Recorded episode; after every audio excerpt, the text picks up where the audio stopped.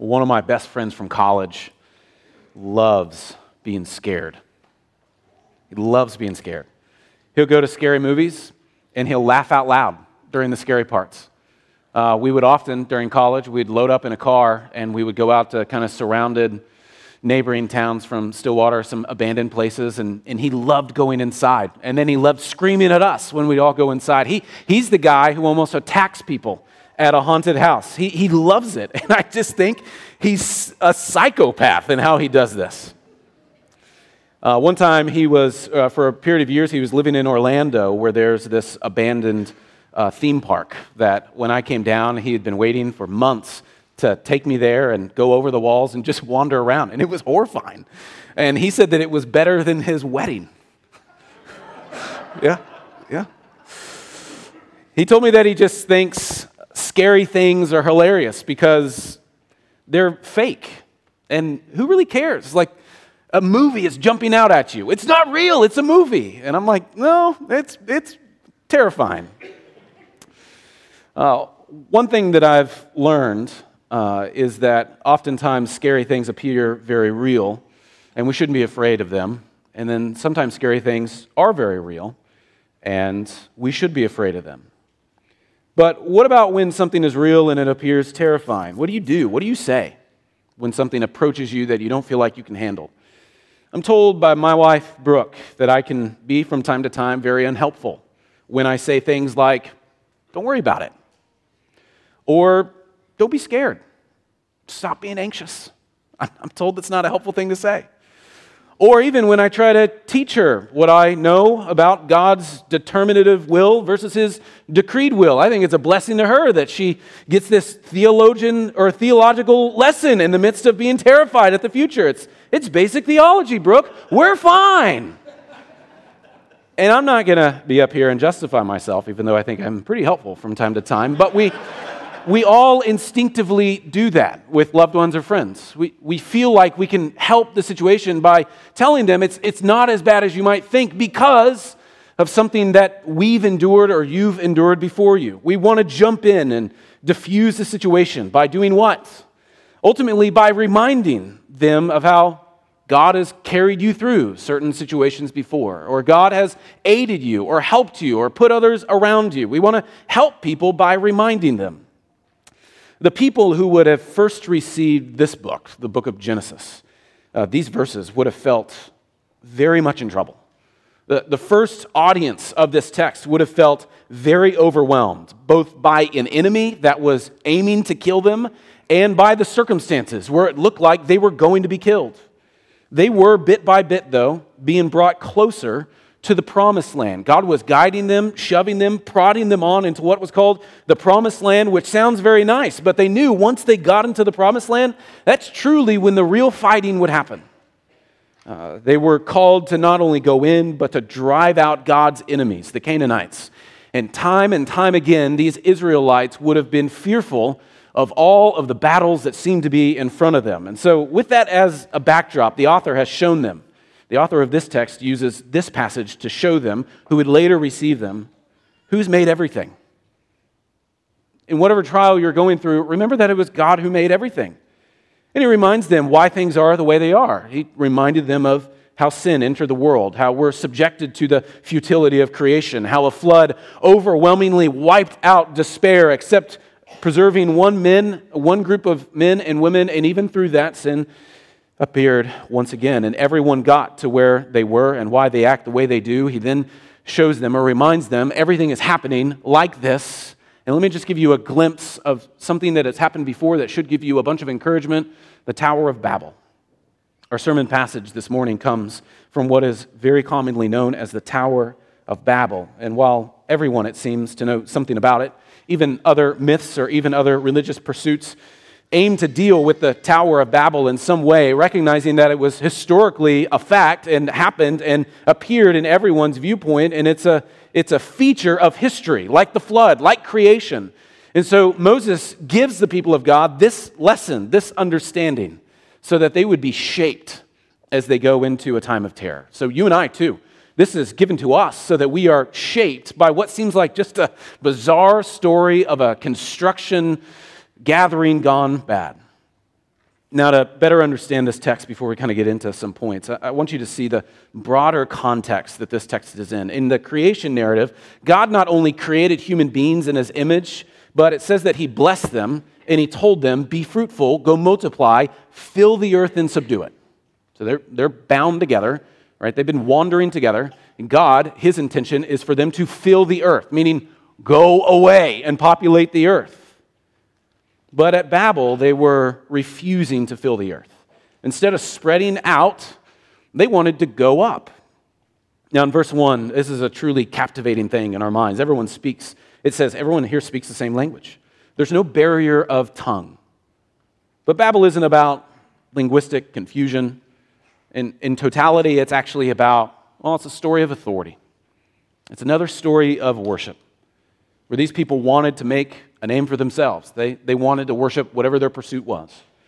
So, again, Israelites receiving this, put yourself in their shoes. They would have received this. They would have been in a place of fear and overwhelming exhaustion, possibly wondering if the God who they've been worshiping for a while will ultimately and finally provide. And Moses says to them through this word, Hey, remember Babel.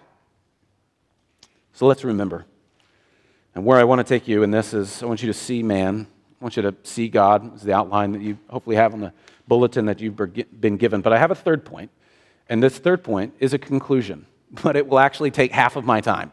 So if you are really excited by the end of point two, there's more. Now, I, want, I think it's very helpful to focus, and, and, the text does this for us, to focus on man's particular actions here. This is in verses 1 through 4. There is a real problem surrounding the Tower of Babel. And the problem wasn't how high it would go or the bricks that were used or even what's going on inside of the tower. The actual problem with the tower are the builders of that very tower. There's an immediate conflict here that Moses brings our attention to. Look at verse 2 of the text. A new human invention arrives on the scene. This invention is baking bricks in an oven. People said there, look, the plurality of people said there, let us make bricks. And you think, how's that tense? Big whoop. They're just making bricks. Who doesn't want to take mud and put straw on it and bake it and make a giant tower? But it continues to go on. Moses continues to narrate this scene for us. Look at verse, look at verse 4. It says, Come, let us build a city for ourselves and a tower with its top in the heavens. And let us make a name for ourselves. Otherwise, we should be scattered.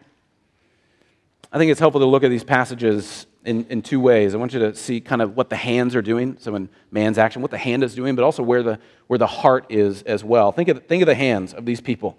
Take a major step back and look at how this was written. What are these hands doing? In, a, in desiring to build a city, what Moses, I think, is brilliantly bestowing on the readers of this text, Moses is showing that they are acting actually a lot like Cain wanting to build a city. We've seen that before. What, what was Cain known for? He was cursed, and then he went and built a city. And these people, they wanted to build a city.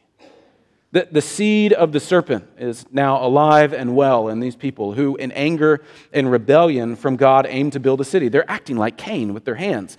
But, but also, uh, they want the city to be something significant. It's not just any other tower, it's not just any other city. They want it to be prominent in the landscape. This city will have a tower. What kind of tower? A high tower, visible from far away, which is ironic, right? Because they're supposed to go far away to where they can see something else, but they want to make a tower so that if anyone else would go wandering away or go far away, they would actually know where to come home. Again, there's a there's a sense of scattering here and clinging to home base and scattering and clinging. And Moses is just wonderfully showing the irony of this.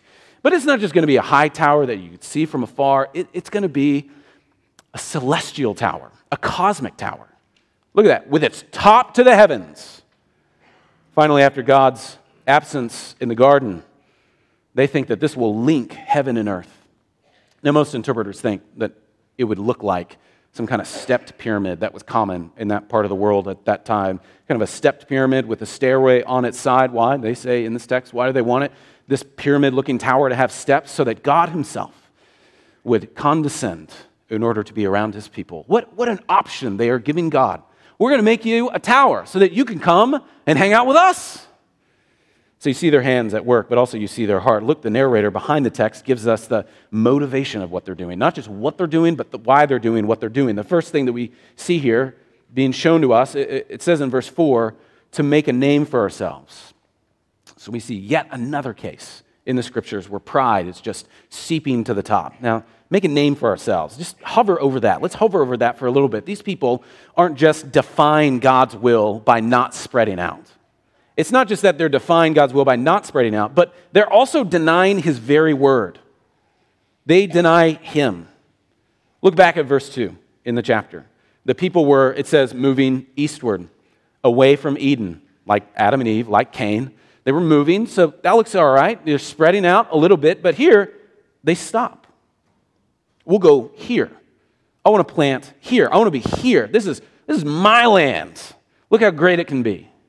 Like Cain, they plan to build a city with a tower with its tops to the heavens. And like Adam and Eve, they wanted to be like God, where a name would be given to themselves from themselves. Moses here shows their heart's intention, not only in how they went about their business, but also how they wanted their name to be known. And also, this is the language of saying what's what in their own ambition. Back in chapter 1 of Genesis, in verse 26, Moses shows God creating man. In this language, it says, In the same way, let us make man in our own image. Moses is showing that man here in Babel is aiming to be like God not only disobeying God, but also wanting to be like God, creating and, and collectively saying, Let us be glorified. In the same way that the triune God at the beginning said, Let us make man in our own image. Their lust for fame, for power, for notoriety, for independence, they can have it all.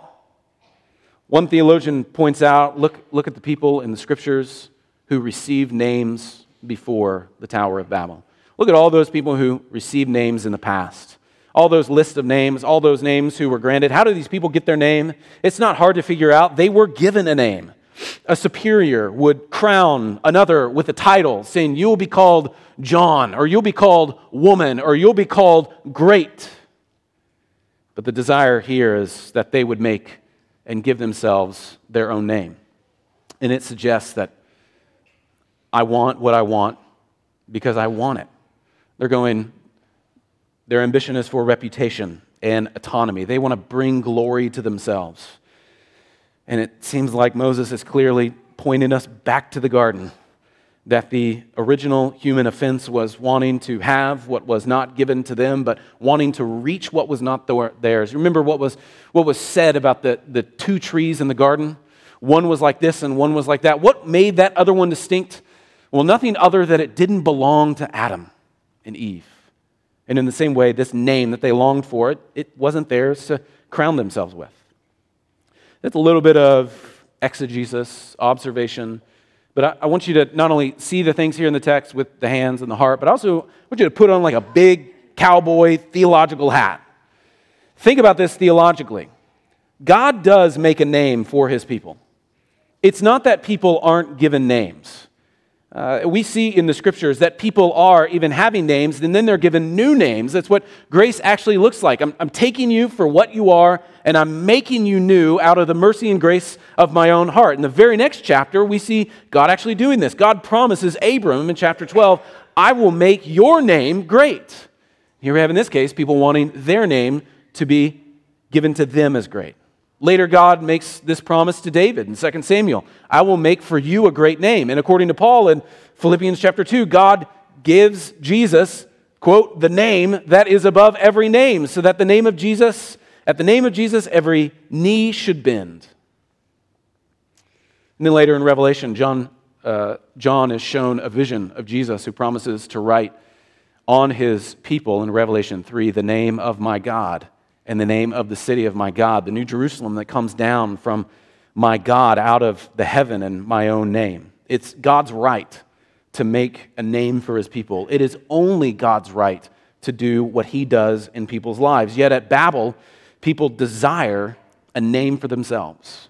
That's really what's going on here. Not only pride, but also vengeance at not wanting to be who they thought they should be, and so they go against God and want to make something for themselves. So that's pride. But there's a second and shorter motivation that's going on here. There's a second reason that they're wanting to build this tower. It's even more clearly showing itself as a true defiance of who God is. They want to build because they don't want to leave. They're told to go away. And they're like, well, if we make something here for ourselves, then it will be glorious. Look at verse 4 of the text, in the middle of verse 4. It says, Otherwise, if we don't build this tower, otherwise we shall be scattered abroad upon the face of the whole earth. They just want to stay home. They don't want to do what God is telling them to do. And in reality, why is it so bad to stay home? Why is it so bad to not keep wandering? I don't, I don't know if you've ever been wandering. It's not enjoyable. I'm always amazed at people who just go on a walk and they have no idea where they're going to go. They just start walking, and you're like, what is wrong with you? Like, how do you not have a destination in mind? Aren't you terrified of just wandering? What's so wrong with that? People spreading across the earth was God's desire. You think all the way back to the garden, all the way after Noah, all the way in this case. What did God desire for his people to do? His desire of them being image bearers would be like giant reflectors towards the end of the earth. What's so great about the earth? Well, it is even greater if it is full of God's people reflecting his glory. So instead of finding shelter and following God's desire and God's will, they thought salvation, a refuge, would come from something that they would make. Instead of actually following God's will in righteousness, pursuing Him in holiness, they thought if I make something for myself, then that will bring me total refuge and decent salvation. You can think of your own life and ponder about how this can so easily be applied to the fear that we have. Am I following the Lord's will, or am I making for myself this refuge? So that's man's actions. Want you to see God's actions too in verses 5 through 9. The rest of the story. The, the Lord is quick to respond to his human's rebellion. According to verse 5, it says there in the text, the Lord came down to see the city and the tower which mortals had built. This response is similar to how he acted before the flood when he came down and saw that the earth was corrupt. But here the Lord had to come down from his heavenly throne to see this city and this tower whose top was supposed to be in the heavens. Friends, I just want to take a moment here and say, do you not see how Moses is mocking these people here? They want to build something so big, so tall, so glorious, and they do. And what's God's response? I have to leave heaven and look for it. it's not that tall. It's not that glorious. You thought it was awesome. I had to come down to you and look around. Oh, there's your two story condo. How awesome are you? Moses is mocking the Babylonians. He's clearly sarcastic. This cute tower, God had to come down and see it. The Bible is often sarcastic anytime it's approaching God's enemies. Why? Because God's enemies look mighty and glorious and powerful, but according to a holy God, they're pathetic. They're just losers. Remember how he talked about creation in the beginning? He used stars to, to describe how glorious he was in creation. Part of that was just because there are stars, but also a part of that is because all these Babylonians were actually worshiping stars. he's saying, hey, you thought stars are cool? I made them. Or even in Exodus, you think of these random plagues that, that were brought down from the heavens frogs and blood and you know, rivers and all this kind of stuff. Why, why was he doing that? He was mocking these people, saying, Oh, you worship the water? Great, I'm going to make it blood. Just mocking him relentlessly. So don't, you know, a lot of us, a lot of us are sarcastic, and, and you know, we're just trying to be like what parts of the Bible are being. So the point here is clear. The unmatched heavenly Lord has to come down from his throne to see what they had built. And another cutting remark, it says, which mortals, or maybe your translation says, sons of men had built. I, I just have to come down and see what you, what you mortal, mere mortals are doing. The people put a lot of hope in the tower they were building by doing something for themselves and human ingenuity offering themselves great security. See this all the time. People desperately aim to make their lives more secure by, by putting up boundaries on themselves, but, but their boast toward God had the opposite effect. You think they were, they were trying to make a refuge for themselves, but what happened was something that was terrifying. God will carry on. It says in verse 6. Look at the passage where it says in verse 6 of the chapter. And the Lord said, Behold, they are one people, and they all have one language, and this is only the beginning of what they will do. And nothing that they propose to do will now be impossible for them. In many ways, God is kind to them by separating them from themselves. The, the kind of work that they are already doing will build up momentum. Man has amazing power to sin against God, and God just wants to stop it, like pump the brakes entirely. God shows kindness, even though they're united against Him. They're united, all in agreement, all united in their own defiance. And so, in His kindness, He separates them. He sees their hearts. God basically says at the end of verse 6 they'll become even worse if we let them carry on. If they're successful in defying God now, no telling what they'll do next. And for the sake of his kingdom, the Lord intervenes. Twice the people had said, Come, let us make bricks. Come, let us build ourselves a great city and a tower. Now God responds with his own in kind, Come, let us. In verse 7, Come, let us go down and confuse their language so that they will not understand one another's speech. And so the Lord goes down. He counterattacks. He counters their threats to his kingdom by confusing their language so that they can no longer understand each other. Their language is what made them defiant in their cooperation against a holy God. And so God actually spreads out their unity and makes them not understand each other. This judgment, and it is a judgment, reveals God's faithfulness to his plan of salvation. He breaks up Babel here, he resets the map and God's work will begin on earth freshly. In just the next chapter, we see that God's work begins freshly through the person of Abram, then through the people of Israel, and then through the kingdom of David, until his plan will unfold through intentional movements crystallizing in the deliverance of his son being born, who will be from the right kingship, the right people, the right family, and a true king will be born in Bethlehem. God's plan will come through God's people in the person of Christ, in Christ's salvific purpose, capturing his church. Now, the point of all that, the really run on sentence of like a zoomed in or zoomed out picture of the rest of Scripture is remember what God is doing here. God is building on his earth a kingdom where he will reign and rule. And anytime someone threatens that kingdom, in this passage and later passages, he comes down and just knocks them over because he's not done until he finally completes what he's going after. So, what Babel shows us in the first readers is that it will, from time to time, in your eyes and theirs, it will from time to time appear like evil has gained control. But all this is part of God's plan in spreading his glory broader and deeper. They thought they were being great in staying together, but God actually continued to uh, push forth his plan by dividing them to the ultimate aim where he was spreading his glory broader and deeper. Like yeast used in the New Testament, the people of God and God's purpose will penetrate this world. When he wants something, it will be carried out. But look at verse 8. Look at verse 8 of the passage. What's the result of sin in chapter 11? What's the result of sin in chapter 11? Ultimately, it's fulfillment. Fulfillment of what was promised earlier on. People wanted to stay, but God God's will was that they would be scattered, and He scattered them. The result of God's action was specifically what they had feared. The Lord scattered them abroad. They, they tried to disobey God's will to fill the earth, yet the Lord accomplished His will. I think you can just be, hopefully, you can understand what Moses is aiming here. If you're facing this, remember that God's plan always carries through. Remember Babel. When you're facing a giant in front of you, remember battle, Babel. The Lord always accomplishes his will. Uh, look at verse 9. It concludes the narrative. Therefore, it'll be called Babel, because the Lord confused the language of all the earth. And from there, the Lord scattered them abroad over the face of all the earth. God scatters here the self reliant. God scatters the self reliant. It's a beautiful irony. Those who wanted to make a name for themselves do indeed receive a name. But it wasn't from them, it was from their God. It was Babel.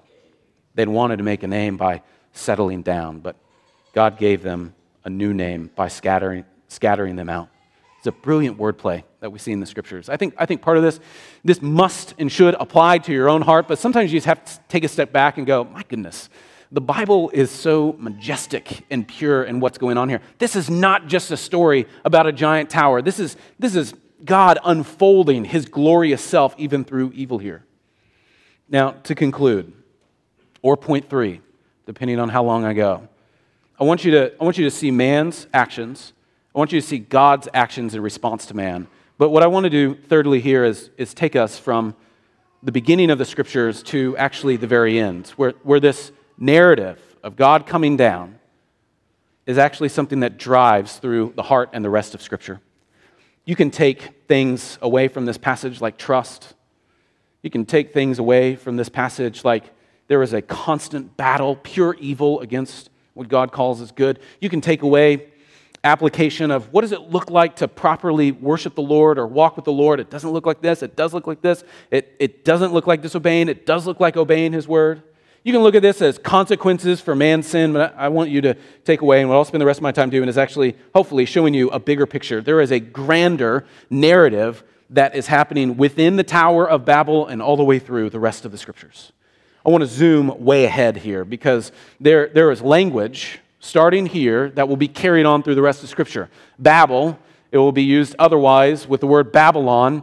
There are all these competing armies, if you will, or cities against the very kingdom of God, often referred as practically Babylon, but also alluded to in other parts of the scriptures as Babylon.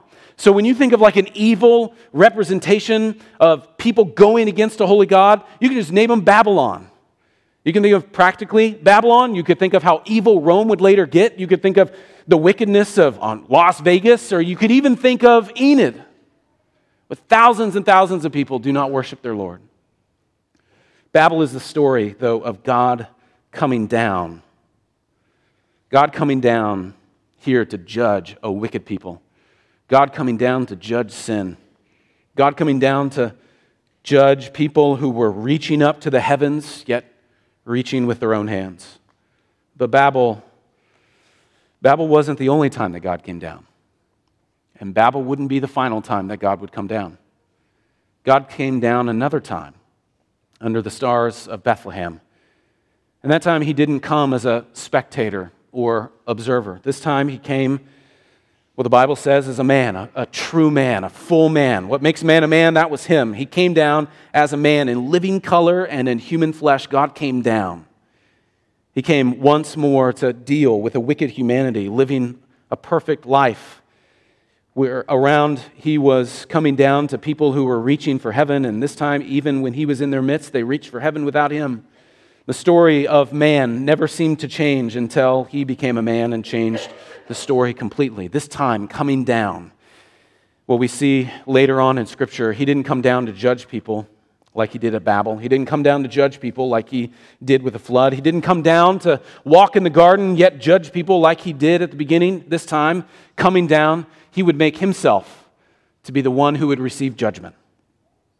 He entered fully into man's judgment. The story that you and all celebrate, that you and I celebrate with the coming of Christmas and the hopeful arrival of Easter is that he came in order to be judged the reason why the Son of God came was to die. And this time he did die. God the Son, the one of the persons of let us, the one of the triune persons, he came down, and this time he came all the way down. He didn't just come down and survey what was around. He didn't just come down to walk around with God's people. This time he came all the way down, where he entered the dark shadows of judgment in such a way that you could think of Noah going into an ark. This was Jesus going into a tomb, where man hung him on a cross to the point of suffocation, to where he would breathe a final breath. And from that cross, he was brought down yet again and buried in a tomb. And death claimed in our case, yet another one. Nothing new in the biblical narrative. As God comes down, judgment is handed out, and down he went. When Brooke and I lived in Edmond, the church that she grew up in and the church that I was on staff at had a massive sanctuary. And it was uh, built uh, in such a way that you could later install a balcony at the top, but because they didn't need a balcony at that time, uh, they changed that, that area. So, like, we have a balcony up there.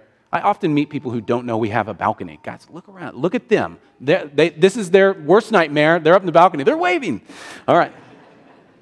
This church had a balcony, but then it was changed into you know, Sunday school classes. And it was enclosed, so you couldn't see into those classes, except there was a, there was a door on the northeast side of what could have been a balcony, this giant door, and on the other side of that door was a giant box and it was protected by a keypad. And by the way, that code is three, just FYI.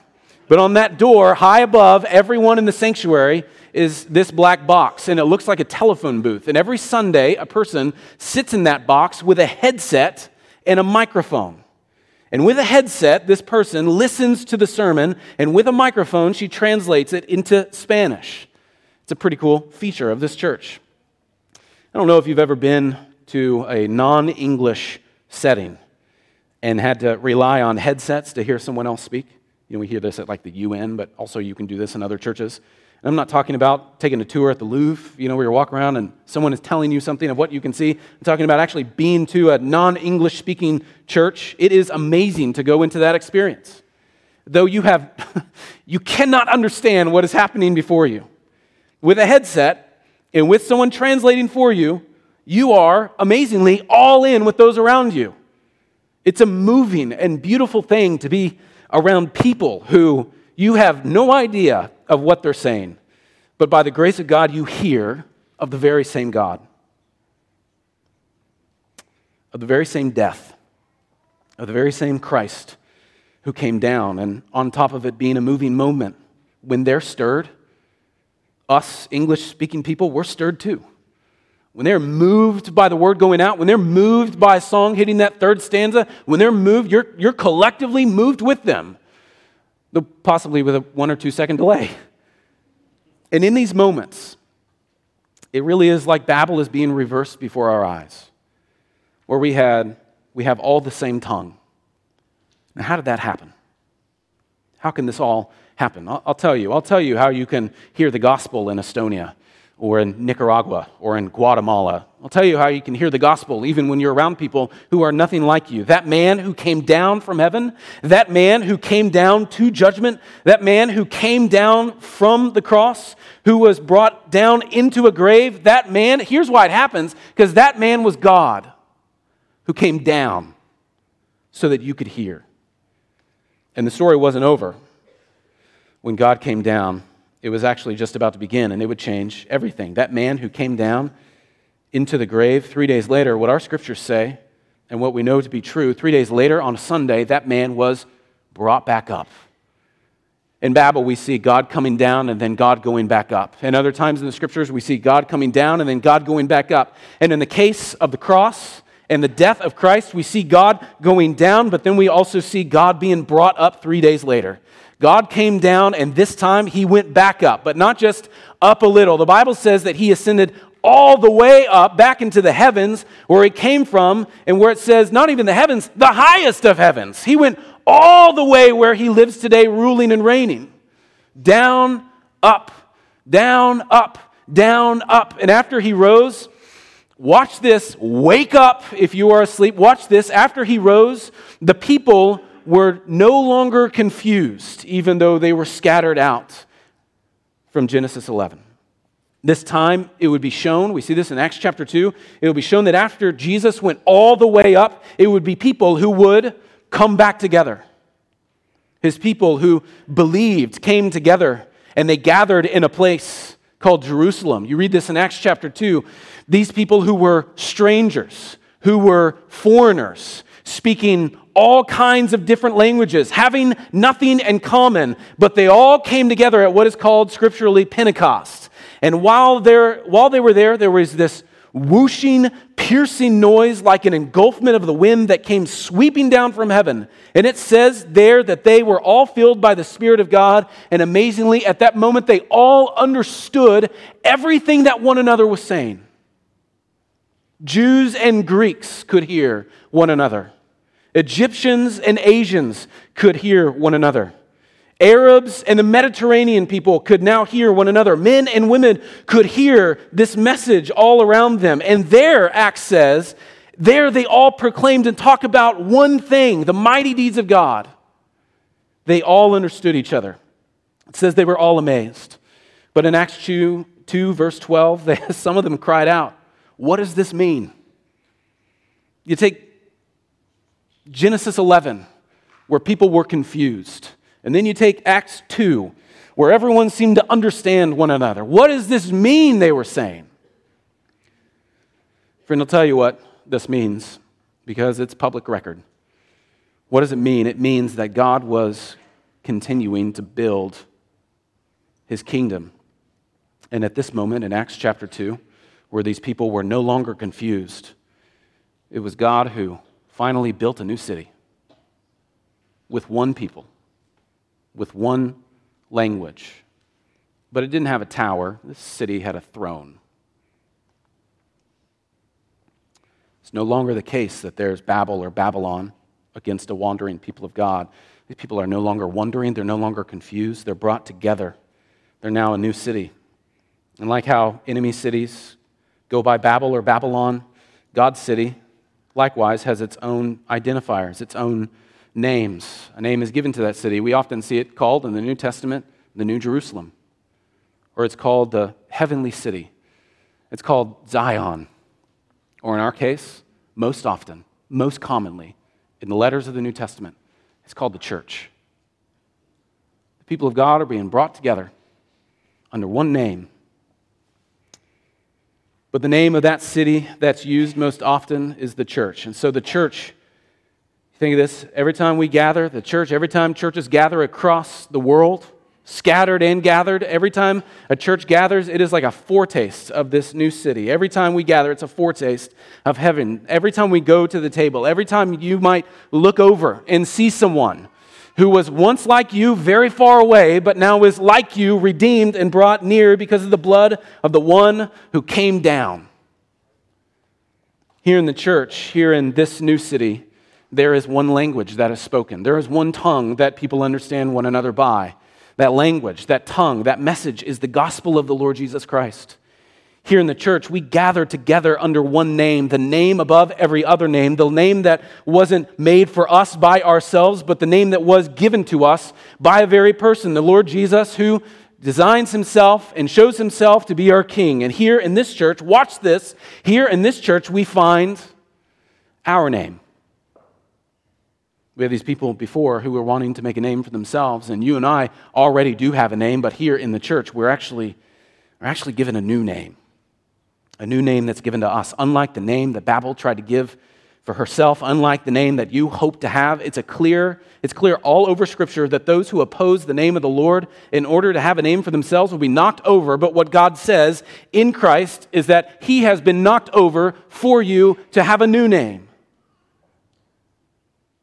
a name that is above all others, to be your mark, to be your hope, to be your salvation, your place of refuge. Any, anyone who turns from the tower they're building for themselves and, and places their hope in the work that's been done for them, Jesus says, the king of this city, Jesus says that he will not oppose you, but actually give you a new name.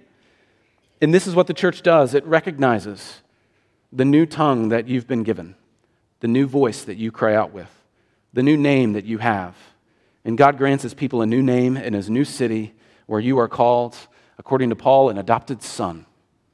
Your name's son or daughter, brother or sister. You're a son or daughter of the king. And friends, if you're here today and you don't believe this, today is your day where you can place your hope in the one who came down. He has called out to you. In the same way that the Tower of Babel speaks to you today, it is God Himself who calls out to you, who has set a table, and it's pictured later in Matthew as a, a table that has a chair that is waiting for you.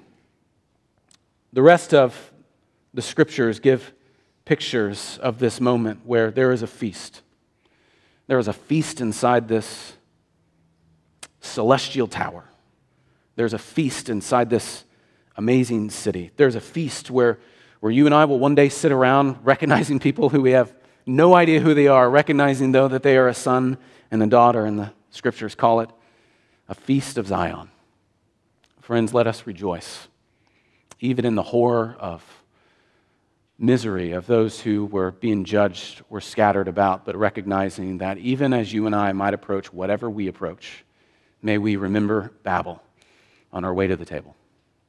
Let's pray. Our gracious and heavenly Father, we thank you that we can that we can call out to you because of your name. That we can call out to you with certainty of your name, that we can call out to you because of your calling out to us, sons and daughters. We ask that you would lift our eyes to the holy hill of Zion, recognizing that it is you, a slain lamb, a conquering lion, who continues to guide us and direct us. May we worship you like we ought. May we cling to you like ones who have been bought. We pray this in Jesus' name. Amen.